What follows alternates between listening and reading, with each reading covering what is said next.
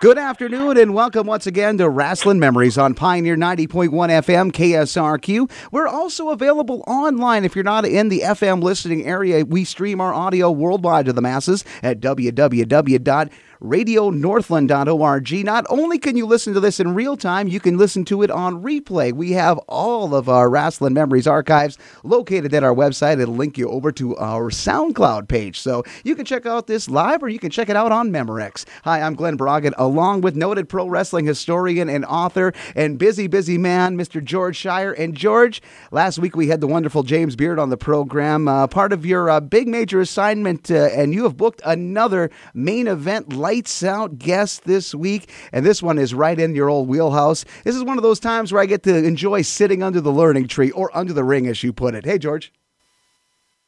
Good morning, Glen. Always glad to be back doing wrestling memories. And you're right.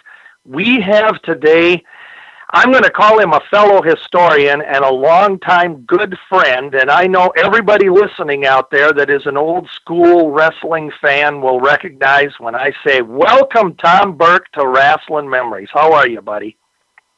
I'm doing very, very well. And I appreciate the time uh, that you're offering me, Glen and George. It's um, you know, it's uh, Glen and George, like like GG, like gorgeous George, right? There you go. But, there you go. but seriously, I, I'm looking forward to this uh, chat we're going to have, and hopefully we can uh, share some memories and uh, get some uh, get some things going on how wrestling used to be. Boy, and I tell you what, you and I, Tom, in private conversations through the years, we've talked about how wrestling has changed and how it's not the same as we wish it still could be. But on the other hand, there are times when I sit back and say, you know, I don't think I'd be having as much fun as I'm having right now, enjoying wrestling every day, doing research, doing uh, looking back and creating memories. So maybe it's good that it changed, but I know Tom, you go back even farther than I do. You know, you're way older than I am. And you go back a little bit. well, I'm 106, so don't worry about it if you're a little bit older. but uh, I know you go back a little bit farther, and why don't you introduce yourself a little bit to our listeners? I know we've got listeners of the new breed as well as our old school fans. So tell us a little bit about Tom Burke, and then we'll get into our conversation. Okay, well, um, I'm a native of uh, Massachusetts. I'm a New Englander. I was born in Springfield, Mass. Uh, 71 years ago in 1946 when Truman was president. Thank you, Harry S. And um, my interest in professional wrestling took place when I was uh, uh, 12 years old. Um, and that was through the medium of uh, black and white Zenith television set at my parents' home and it was on um, a Saturday afternoon.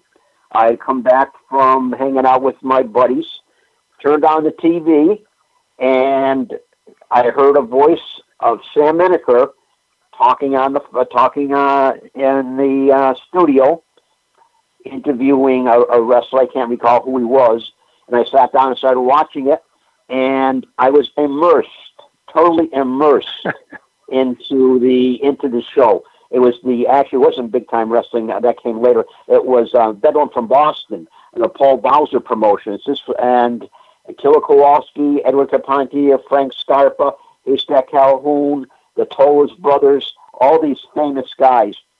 Well, make a long story short, I was I was enthralled every every uh, Saturday. I'd, I'd I'd watch it. Sunday morning, being the good Catholic boy that I was, we went to mass, and the enclave of guys that I hung around with would stay outside mass before mass would go, and we would talk about the show because everybody was into it, and it was sure. it was just phenomenal. Well, years years later, of course, uh, everybody went their own ways except myself and two other guys. We continued to watch wrestling, and they finally faded away. But I, I just continued. I, I got immersed into it.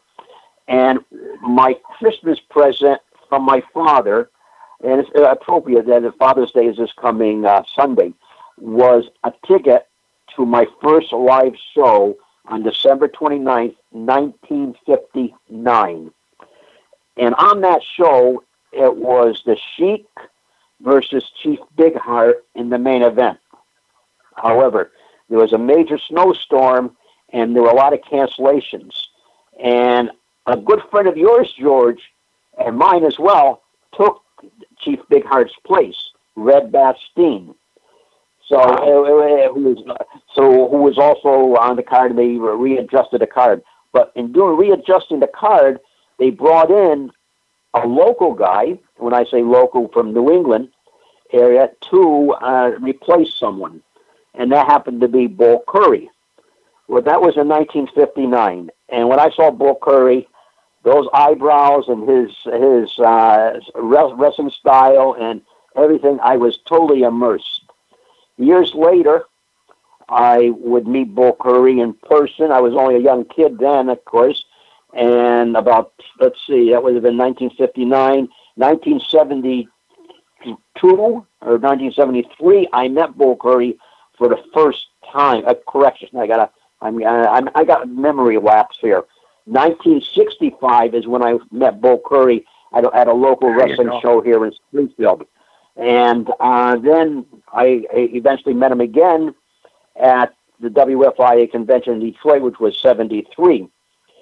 And when I went to met him, I name dropped. I mentioned an old time wrestler that I had become friends with, Al Mercer, who wrestled in the 1930s and 40s. And Bull Curry says, You know Al Mercer? And I said, Yes. And I explained to him how I knew him and everything. And we started talking. Well, you tell Al Mercer I said hello. And we said, talk, started talking and everything. And well, one thing led to another. And he says, uh, you know, he, what's your address and blah, blah, blah, and all this. Where you from? I told him and everything. And he gave me his address. And I sent me a Christmas card, and I sent him, and there were telephone calls, etc. Well, as years progressed, I ended up driving Bull Curry to the shows that Killer Kowalski ran. And wow. then I made friends with his son and now his grandsons. His youngest grandson, Nick, who is Kid Curry, is currently wrestling for in the New England area of various independent shows. Who's a 20 year old kid who uh, has an outstanding amateur background. He won a silver medal um, in his weight class two years ago when he was up in uh, Ottawa, Canada. And but uh, uh, but the, that whole thing was amazing. And the, you know, I, I remember one time uh, I was at a class reunion, and a guy comes up to me and says to me, "Hey, Burke, are you still doing that wrestling crap?" I won't say what he really said. And I looked at him and I said, "You know, Bootsy," I said, "I just came back from the Killer Kowalski funeral. I I did one of the eulogies." And he looks and I said, and I assume you did the same thing for that uh, hero baseball hero you had. What was the guy's name? Oh, Ted Williams. And he just looked at me and walked away. and one of the girls comes up to me and says, "Hey, Tom, he was a a hole in high school. He still is." but you know, when you grow up, and, and you, when you grow up, and you have all these heroes, you know, whether yep. they're baseball heroes, wrestling heroes, or whatever in life, and you get a chance to meet them, and not casually, but end up forming friendships. It's it's just a total different realm you know. And I, I have to say honestly that I wouldn't change that in a minute for anything. It, it it's been a, a truly a um, a joy in my life, and I I'm I I just think sometimes I wish I could turn the clock back, especially on those road trips with Bull Curry.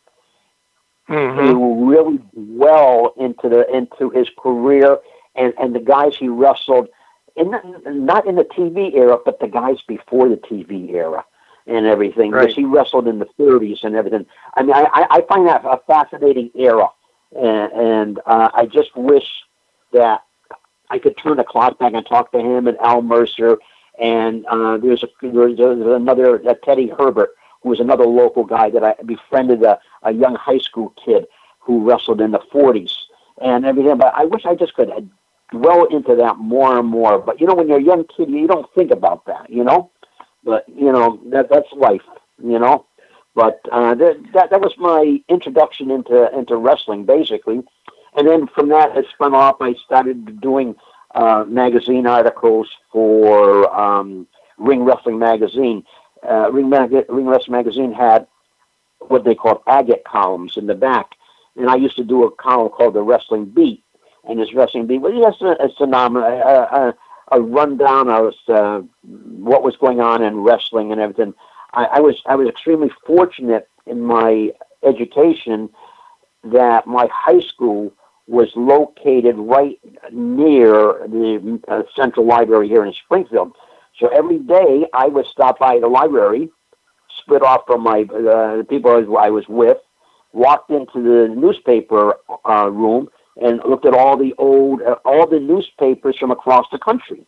And I would have my little notebook and jot down all this. And I remember one time I'm at the library, I'm picking up the the Toronto Globe and Mail, and boom, I'm reading that Lou beat Buddy Rogers for the, the World Championship.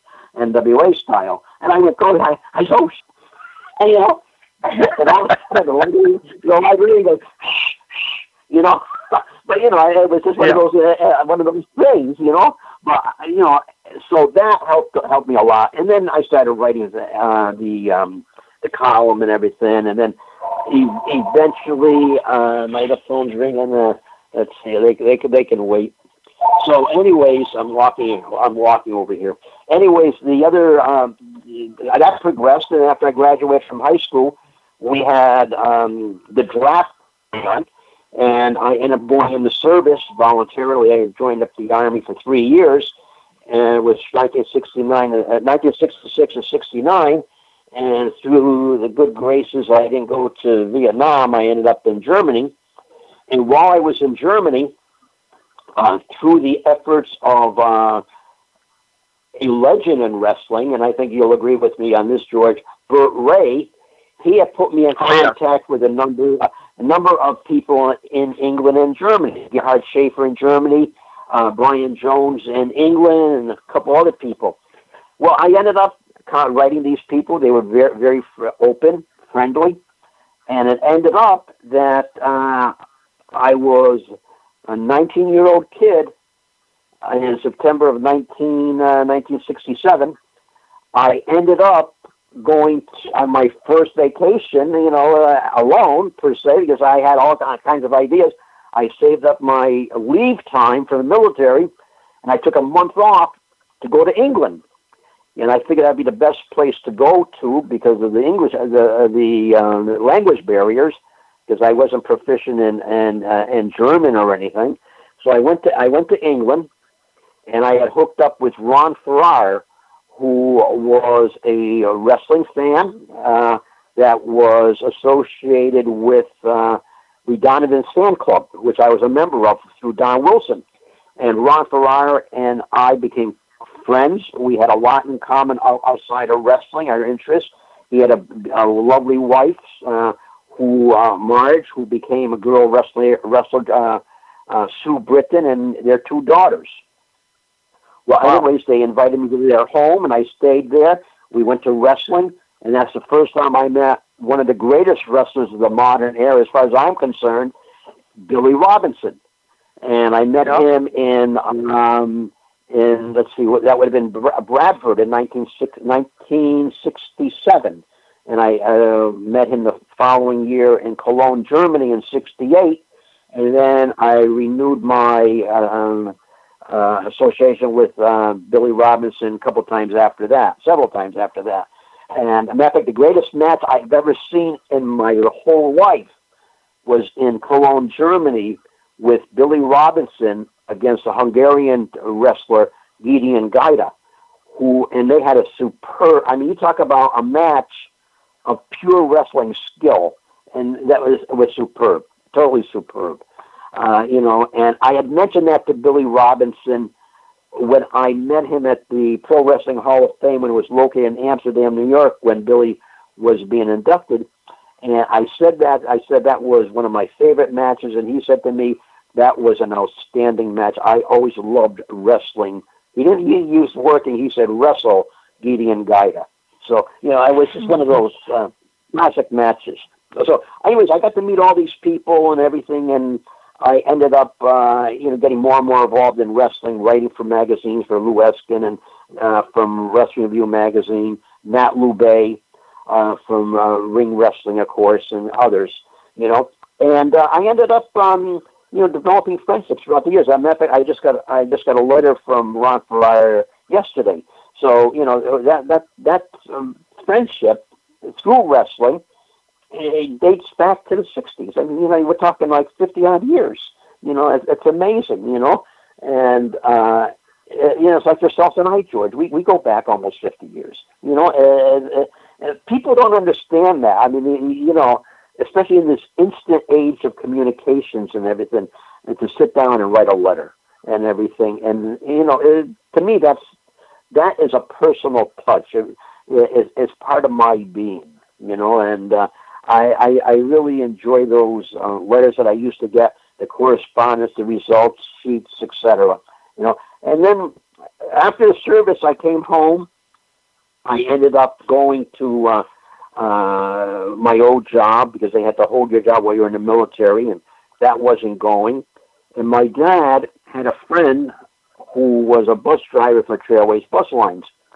And he came over the house, we were talking, and he said, You know, to have you considered um, going into transportation, Tom? And I, I said, You know, blah, blah, blah. So he set up an interview uh, with uh, the people, uh, the personnel people, and I ended up getting hired by Trailways Bus Lines, but not as a bus driver.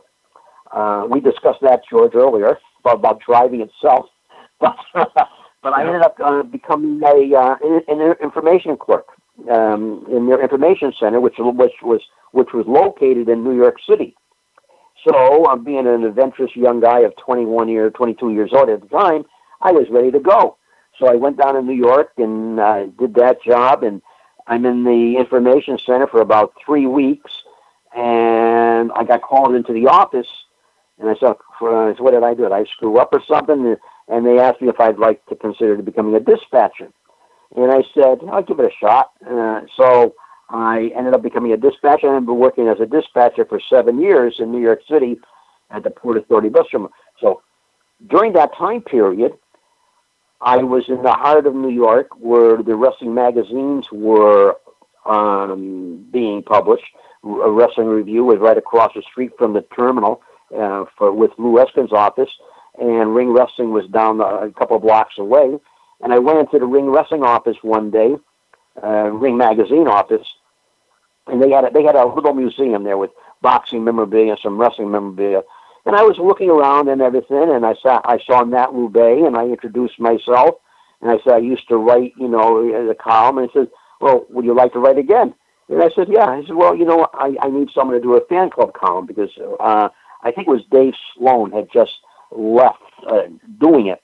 So I picked that up, and right. then I started doing the, the column and all this, and and then he, uh, I, I started doing more articles, and and he says to me one day after about a year, he said, he said, "Why don't you come in the office and uh, you know take care of some of this wrestling, these correspondence and all that?" So I, I finished my job at work, as I used to work midnight to eight. I and I'd go have breakfast, and a couple a couple times, three times a week, I'd go to the office at like nine thirty, ten o'clock and uh, you know answering letters and file pictures and blah blah blah and all that. So and then you know doing that also enabled me to um, really dwell in, into the history of wrestling as well, and you know and also the fact is that it gave me um, the uh, monthly pass to uh, Madison Square Garden as as press. So I did that, but I, I, I found that even though I had this press pass for MSG and WWF other events and everything, I felt always felt cramped because you had there were other people there. There was Frankie Amato was Wrestling World, George Napolitano, Bill Apter, uh, and there was another guy there. Uh, I can't think of his name now. But anyways, they, they were all shooting and doing interviews and everything.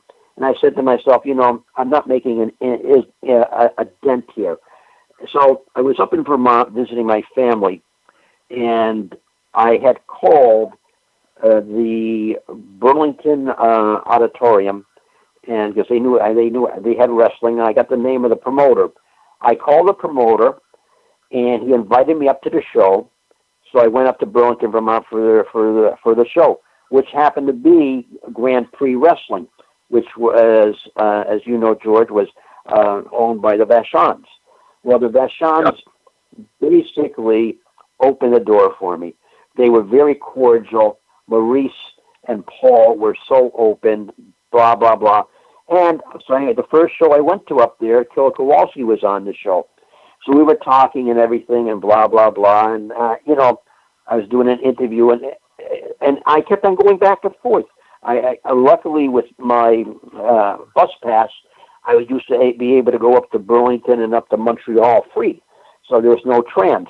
And I developed a great friendship with uh, Gilles the Fish Poisson, who I, I learned later was part owner of the uh, Burlington office, the Burlington promotion with Ira Blow, the promoter. So I, I used when I go up to Montreal, I used to stay with Gilles and his family. So all this trickled down and everything, and uh, meeting Tarzan Tyler and Edouard Carpentier, the Cuban Assassins, and all these guys, and they appreciated the publicity I was able to get give them through Ring Wrestling magazines and Big Book of Wrestling, a couple of the other publications I was writing for.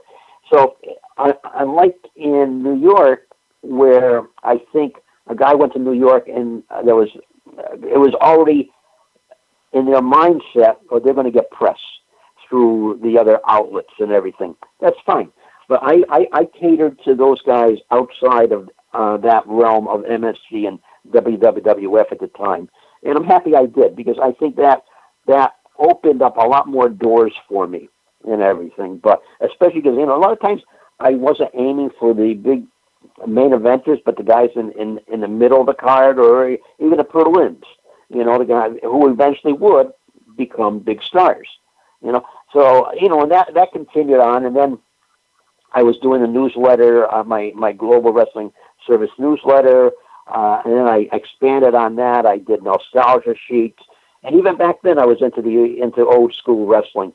And then I ended up doing uh, a publication called The Yellow Pages of Wrestling, which I just posted on my Facebook page, which was a wrestling guide that I put out in 1977, breaking it down to every state in the United States, every province in Canada, and in, a, in an array of foreign countries giving information as to how to contact these the wrestling offices, their schedule, and some uh, schedules on various promotions, etc., and little odds and ends and everything. Like you know, uh, and uh, there were some states that didn't have wrestling, like Delaware didn't have any wrestling, but Vince McMahon, the elder, he's not a he's not a senior, he's the elder because Vince McMahon is uh, presently is not a junior; he is the second.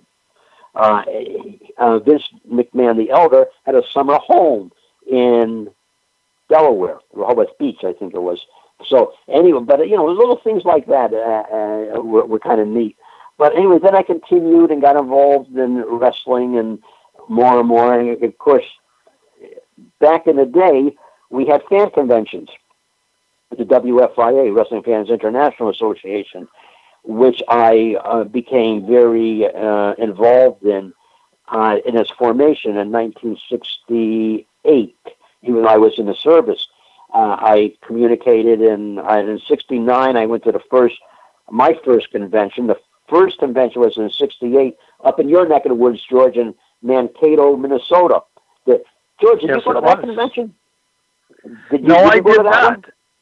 No, I oh. did not. I yeah. And I should have been. Right. Yeah, you should have been there, George. Well, I made all the WFIA conventions after the uh, the Mankato one till uh, correction. I made it all the, the all the conventions to uh, the Birmingham convention, which would have been, I believe, in '85, might have been '84. Uh, was the last one I went to because I was banned. My lifetime membership was taken away by, by, by the director of the WFIA because I confronted him about some issues. And uh, it was, so I was expelled. and but he uh, he did his thing, I did my thing, and well, they he he, ran another convention again up in your neck of the woods, uh, close by, anyways. Was in Wisconsin. I don't know if it was Milwaukee or Madison, uh, and um, he he did a he did a thing there, and then a young kid. They would have what they would call a ring event. Uh, got hurt, and he folded up the uh, the from uh, the association. Then there was another group that that spun off that uh, by John Gallagher was was called United Wrestling Fans Association or something like that, and they they mm-hmm. had a convention. I think they ran two. I'm not sure. One was in Nashville. Uh, I, I I just remember the hotel. The the hotel was horrible. They had the kitchen was closed. It was it was just just unbelievable. But um, Nashville, and I think they they did one other. I went to the Nashville one. I don't think I did any other one. Uh, so then, you know, and, and then wrestling started changing. You know, the uh, the Hulk Hogan era came in, and I couldn't get into it.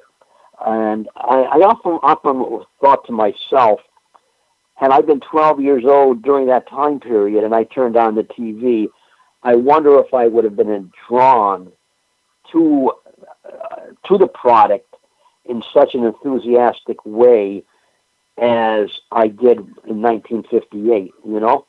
And, uh, you know, that, that's I kind of ponder. I ponder that sometimes because it was different. I mean, you know, I mean, you this, you know, uh, I, I just, I just, the things that used that, that would uh, be done on TV studios. I remember Mark Lewin and Don Curtis wrestling. And this is for Paul Bowser. And uh, they, they were wrestling some heels, of course, and everything. And it, it, it was just amazing. Uh, Mr. Moto and and uh, Mr. Hito, who was uh, you know uh, Kinji Shibuya, uh, were, right. were just an awesome team. I just love those guys, and I remember they were they were they were wrestling on TV, the the Japanese guys, and they they undid they undid the canvas and rode I rode up one of the guys that they were wrestling and beat the heck out of them. I mean, it was just just amazing stuff, you know. Or, or Haystack Calhoun coming in and and wrestling his manager, Judo Jack Terry, and some other guy uh, in a handicap match. You know, I mean, just just great stuff. And of course, when you're a 12 year old kid, you know, you know, this hey, this is real, man. You know, and, you know, we sold your steak and everything, but you know, hey. I'll take it. I'll take that fakery over anything in the world that's being produced today. Believe me, you know. But uh, we're talking about that, you know, well, I'm getting off track here. And then you know, I on my uh, left New York in '76, and I came home for due to a job transfer with with the same company. I started getting involved in the local wrestling promotions and everything, and uh, in uh, the, on the independent scene back in the '70s, and I continue to do that today. Uh, even though it's a um, it's a different world, the the the guys that are wrestling today uh, um, are just like carbon copies or try to be carbon copies of what they see on TV. There's there's not that originality, and you know there's very little uh, mat wrestling at all in any promotion today. You know, right. which is sad. You know, which is very sad. But uh, that uh, you know, and I, I continue and I do I do my Facebook pages. I, I try to post every day a nostalgia thing, and uh, I'm I'm currently have in the back of my mind a project which I, I hope to put on Facebook after the first of the year, which is going to be uh, Pioneer Valley wrestling history. The area of Massachusetts I live in is called Pioneer Valley, and it's a large area extending from the border of Connecticut in western Mass to the border of uh, the state uh, line of in, in Vermont. So I'm, I'm going to try to start doing a history of that. I have all kinds of figures, all kinds of stats, etc.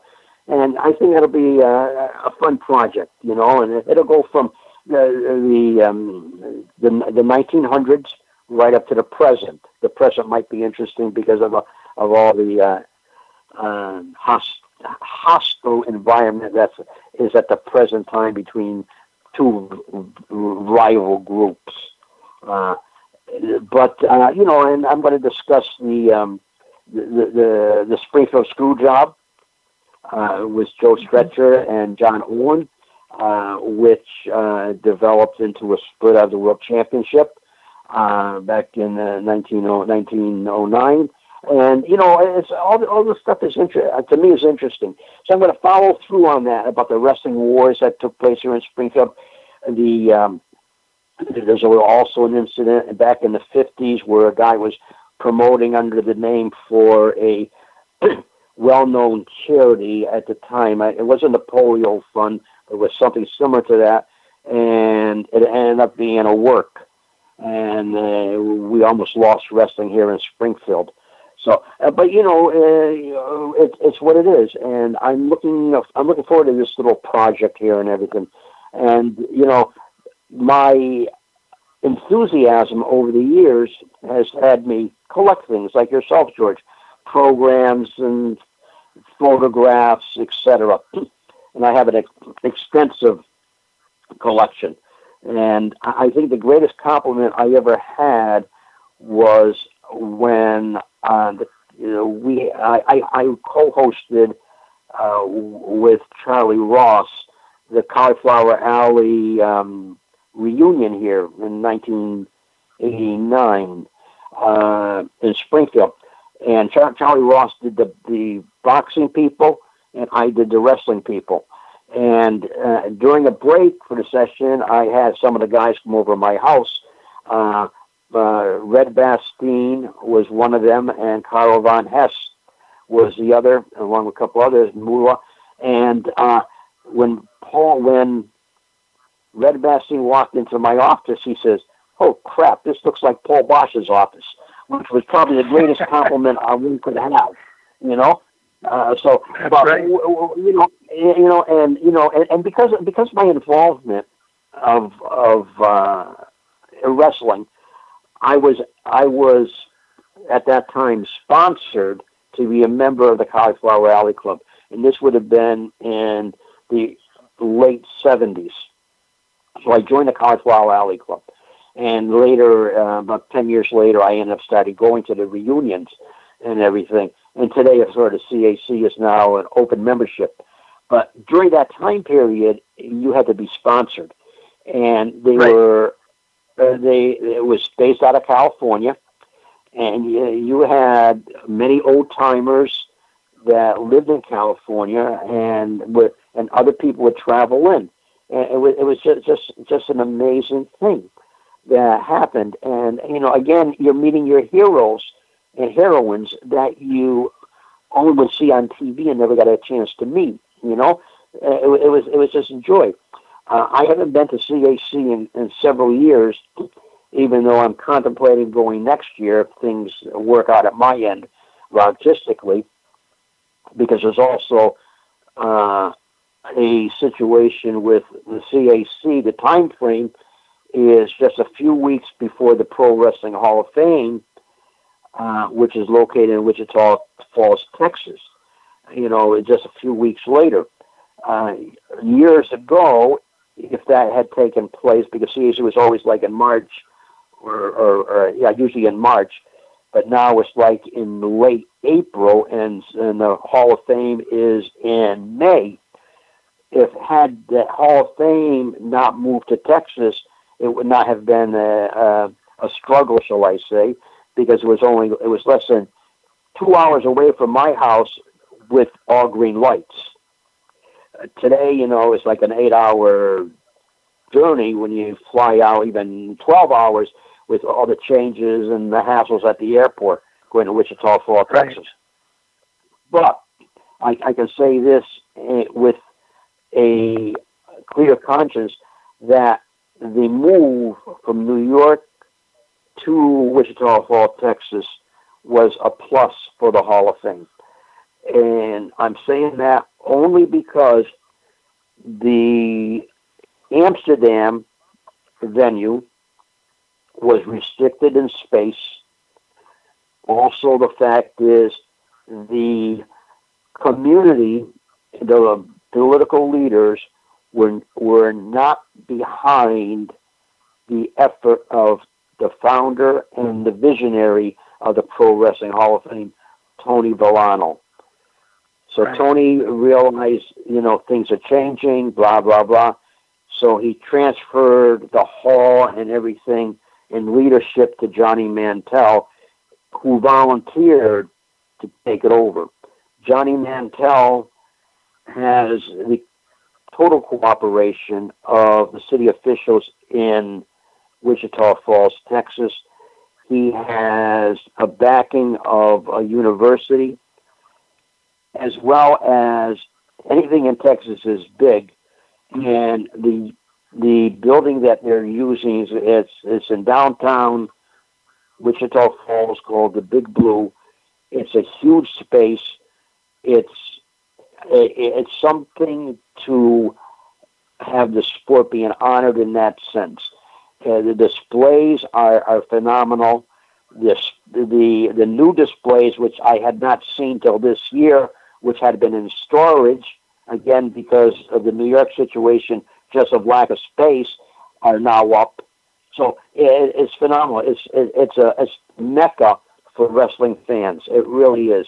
And Wichita Falls itself is uh, not as oppressing. I'm going to use that word in quotes as up the the, the Amsterdam, New York uh, city.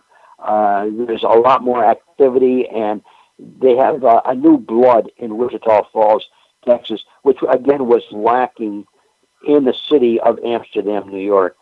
Sad to say, you know, it was the uh, Amsterdam was the uh, rug making capital of the United of the world at one time, but through uh, uh, various financial stuff and the way life changes and everything, it it it went down. And sad to say, uh, the uh, the Hall of Fame, um, even though it was a spark there, it was never grasped by by the city officials. Tony Villano, I know, tried to even get a sign on the highway, asking, you know, you know, Hall of Fame, this Wrestling Hall of Fame, this exit, blah blah blah, and they wouldn't even do that.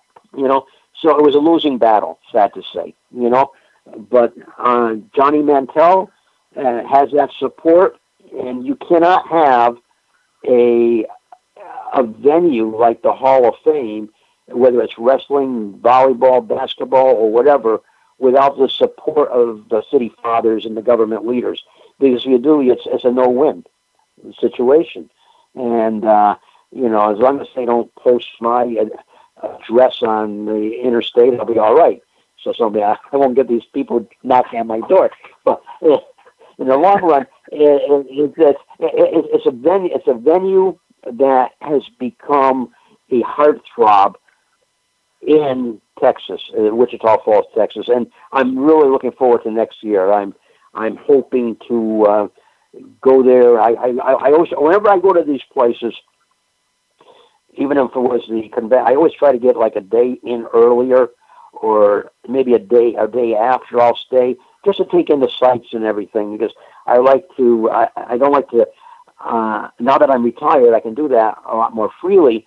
I don't like to uh, just focus on one specific thing, uh, namely the wrestling thing, which is the main factor. But I also like to dwell into my other interests as well.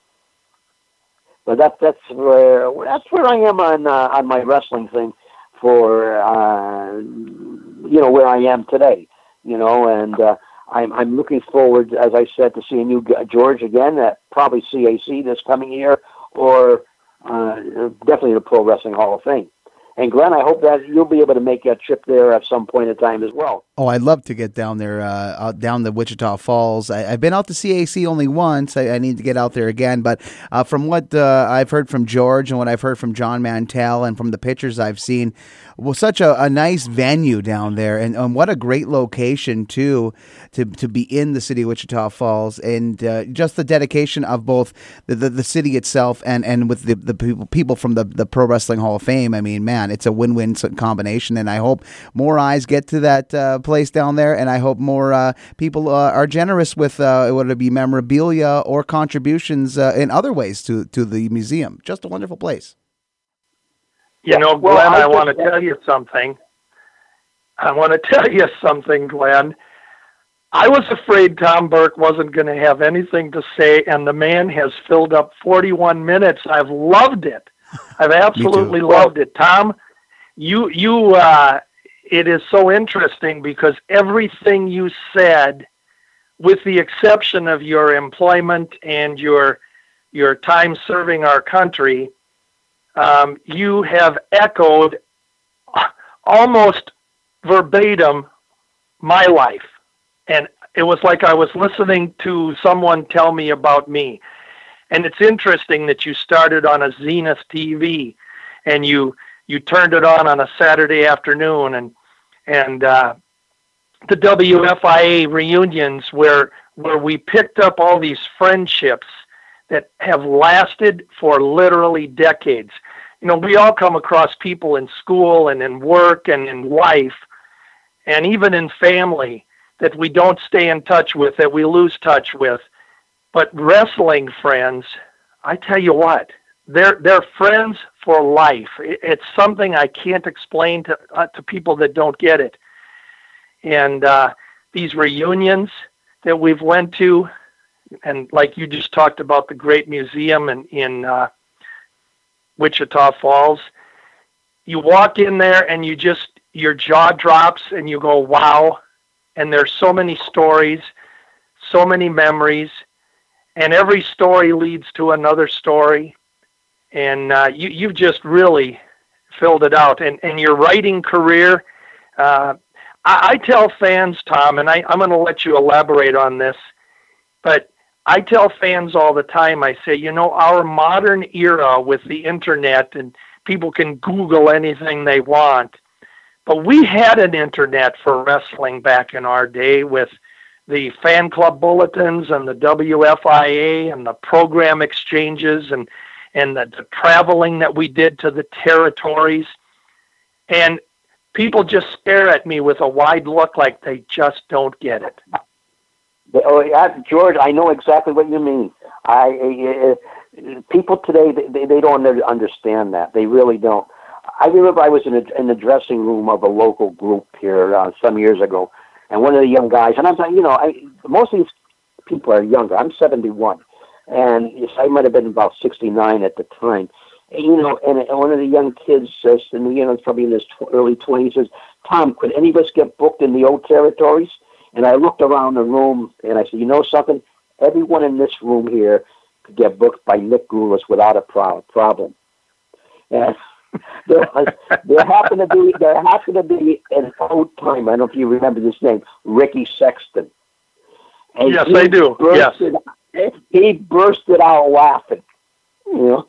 Yeah. But but you know, and, and, you know, I'm happy somebody got the joke. You know, but uh, you know, but it's funny. You know, I, you know, you know, but you know, it's such a different realm. It really is. You know, I mean, I'm I've been I've been extremely blessed, and I say that in, in being accepted in, in, into the into the wrestling fraternity when it was in at, at a time period where it was a uh, there was a wall, and not built by Trump yep. either.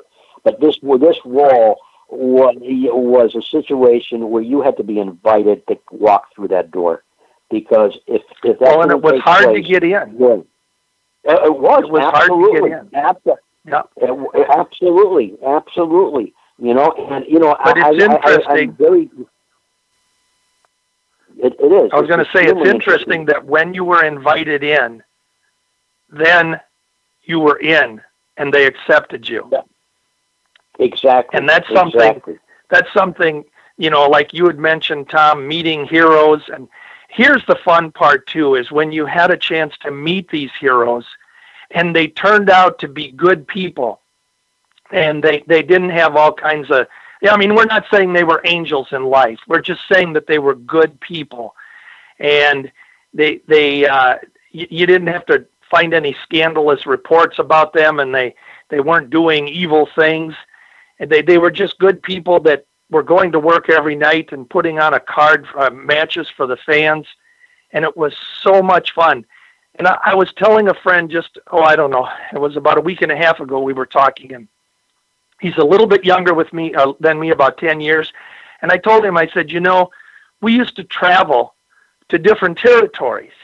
He said, Well, what's a territory? So I had to explain to him how wrestling was promoted differently in different parts of the country, and there were different wrestling offices that uh, put on the cards. And and I said, you know, we didn't just turn on TV on Monday night like they do today and have one show, and that's it, kids. That's what you get. Uh, we we could go to any other territory and see a whole different crew of guys. And sometimes you'd see old favorites that you saw in your own territory at another time. Uh, you mentioned Tarzan Tyler and Killer Kowalski. You know, when I first saw those guys, it was so much fun, and I didn't see them in the AWA. I had a chance to see them on the road, and people just don't get it. They they don't. You know, I getting getting back to my to my youth. I, I was extremely fortunate uh, in uh, growing up in the Northeast here with the access of various TV stations we we we had. I used to be able to uh, a, a diet of wrestling on a uh, uh, during the week uh, on a snowy TV. We'd have wrestling from Washington D.C. on Thursday night out of it was out of the Bridgeport station.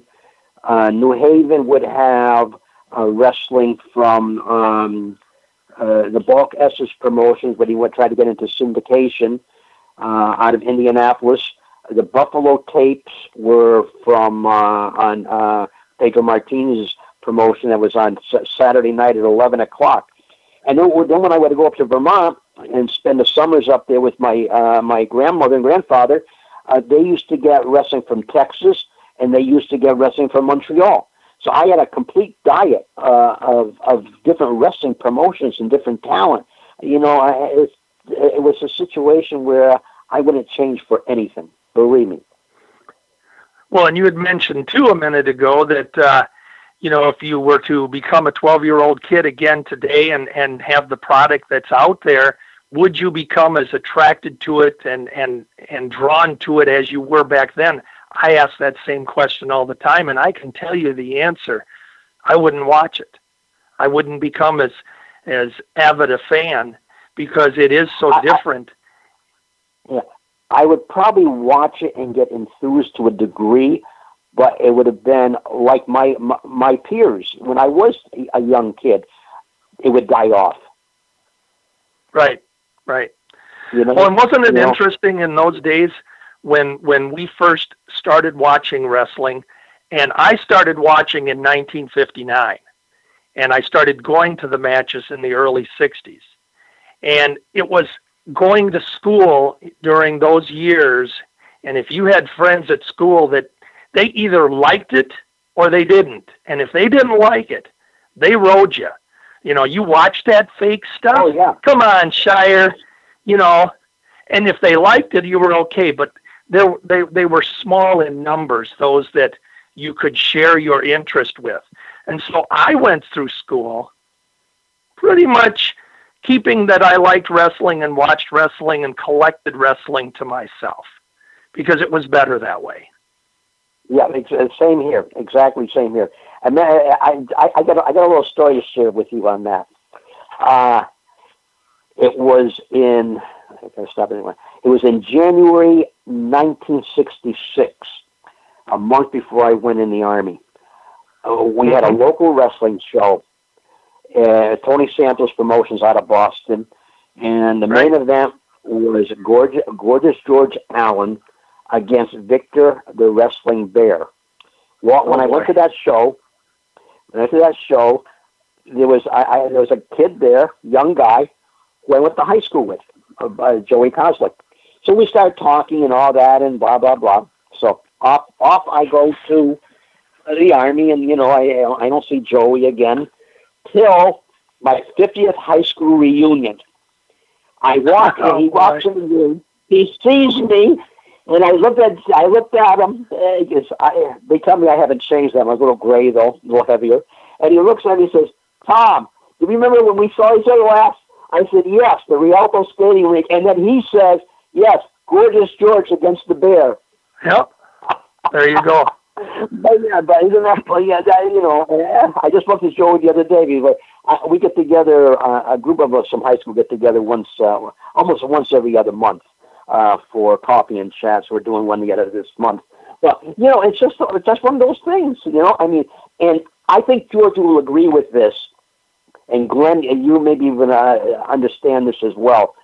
If you mention wrestling to anyone, they will have a story about it. Maybe not directly about every day. Oh, for but, sure. But, but, but somebody in the in their family, their grandma or blah Yep. blah blah. You know, it Mhm. it, uh, it it's just a uh, it's just part of Americana. You know, and, and, and you know, I've also said professional wrestling is the most misunderstood sport in the, in the United States. You know, they, they, they, they look at the trappings, they look at the, the the predetermination and all that, but these guys are out there, they're slugging away, they're on the road, etc. You know, and they're they're they're doing their job. You know, and, and with great athletic ability, many of them. You know, Right. you know, uh, there are exceptions to the rule. We won't mention any names, but you know, but even there, even those guys are part of the show. Yeah. Well, and, and you had mentioned too about when uh, different fans, you know, they lost interest in wrestling. They maybe followed it for a short time. I learned through the years, Tom, that a lot of these fans, yeah, they watched it for six months or a year, and then life happened to them, and they went on their way, and they never went back to it. And then there's crazy people like you and I, and a small select group that never ever went away from it. And I think I could say that I could say this for you as well as me. Whenever life has been tough, whenever the world has been weighing on my shoulders, be it work, be it family, be it just situations, wrestling has always been the fallback. I can go and pull out some research or, or look at some programs or, or just watch a tape or do anything or just sit back and think of great wrestling memories and the world comes back in sync and everything works itself out. That to me is a great, great drug. Absolutely, I agree with you a thousand percent. And you know, it's uh, like you had just said that the um, the hassle of life every day comes and goes, and that sometimes you need an escape. And for me, it's wrestling. And you know, and I can get excited. I can I can get excited looking at old results or something that I I missed the first time I read it or something, and it sparks an interest as to, gee, I didn't know that. I didn't know this guy was here, you know, at the time or whatever, you know. And it's definitely uh, an awesome thing. It really is. What's interesting now is that because, and, you know, my wife asked me this the other day. She says, Did you ever think 50 years ago that you would have all this wrestling memorabilia and, and files and everything? And I said, No, I never thought about it. Never once did I ever think that.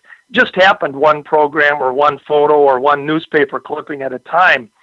And but it, I I know what you mean because I can go to a file cabinet, I can pull something out and go, wow, I don't remember this. This is great. Look at this. And I find a new result. And I loved when you said you used to go to the libraries because I can't tell you how many hours of my life I spent in libraries back in the day. Wasn't like the day where you Google it on the internet. Back when you went to the library and I would dig out a newspaper from some town I didn't even know existed. And there's a wrestling result. And it's like Oh, yeah. finding gold. I loved it. And I It- still love it today. Yeah, I, I, I, I try to go to the library once a week and utilize the microfilm uh, service they have for uh, the newspapers. Uh, you know, lo- the local newspapers. You know, Right, and right. you know, you, you, can- you can find great stuff on that and everything. And sometimes I get I get distracted from wrestling. I'll start reading other stuff. You know, but but it's interesting. It really is. You know, but you know. Well, of course, you- when you I- mentioned microfilm, when you mentioned microfilm, you get a glazed over look too from people because the the new generation, and this is no fault of theirs. I mean, this is the generation they're living in, but they have no idea what you're talking about, and we're like oh. dinosaurs talking to them. Well, let me tell you, I went up to the University of Massachusetts in Amherst uh, a couple years ago, to because they have an assortment of newspapers from all over the Commonwealth of Massachusetts. So I was going to go up there and you know uh, dig out some other other local news that we don't have down here. Well, they have all these contraptions. It's not like the old-fashioned microfilm machine, and you got to do this, you got to do that, you got to. Uh, to be honest, with you, it was a pain in the butt. I got so dis- I got so pissed because I'm not I'm not Mhm. that computer literate. I, I, I said I, I got made a couple copies and that was it. I, I haven't been back, you know, and, and, and it kind of bugs me that I have gotten into that mode that I should, you know, hey Bert, lace up your boots and get get get with the program, you know. But it's just it's just a it, to me it was a hassle, you know, you know, and uh, I don't think the staff was overly helpful either. Uh, you know, you know, uh, you know, young people, you know.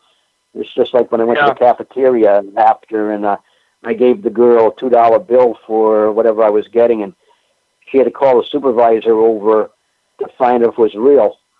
You know, yeah, yeah. well, guys, uh, it Well, look you know, I mean, it- it's just one of those things, you know. Well, guys. It looks like we're getting close to the top of the hour, which means, uh, boy, what a fast-moving hour it has been on Rasslin Memories with Tom Burke. And boy, we I think we merely just uh, scratched the sur- tip the, the surface here, George uh, and Tom.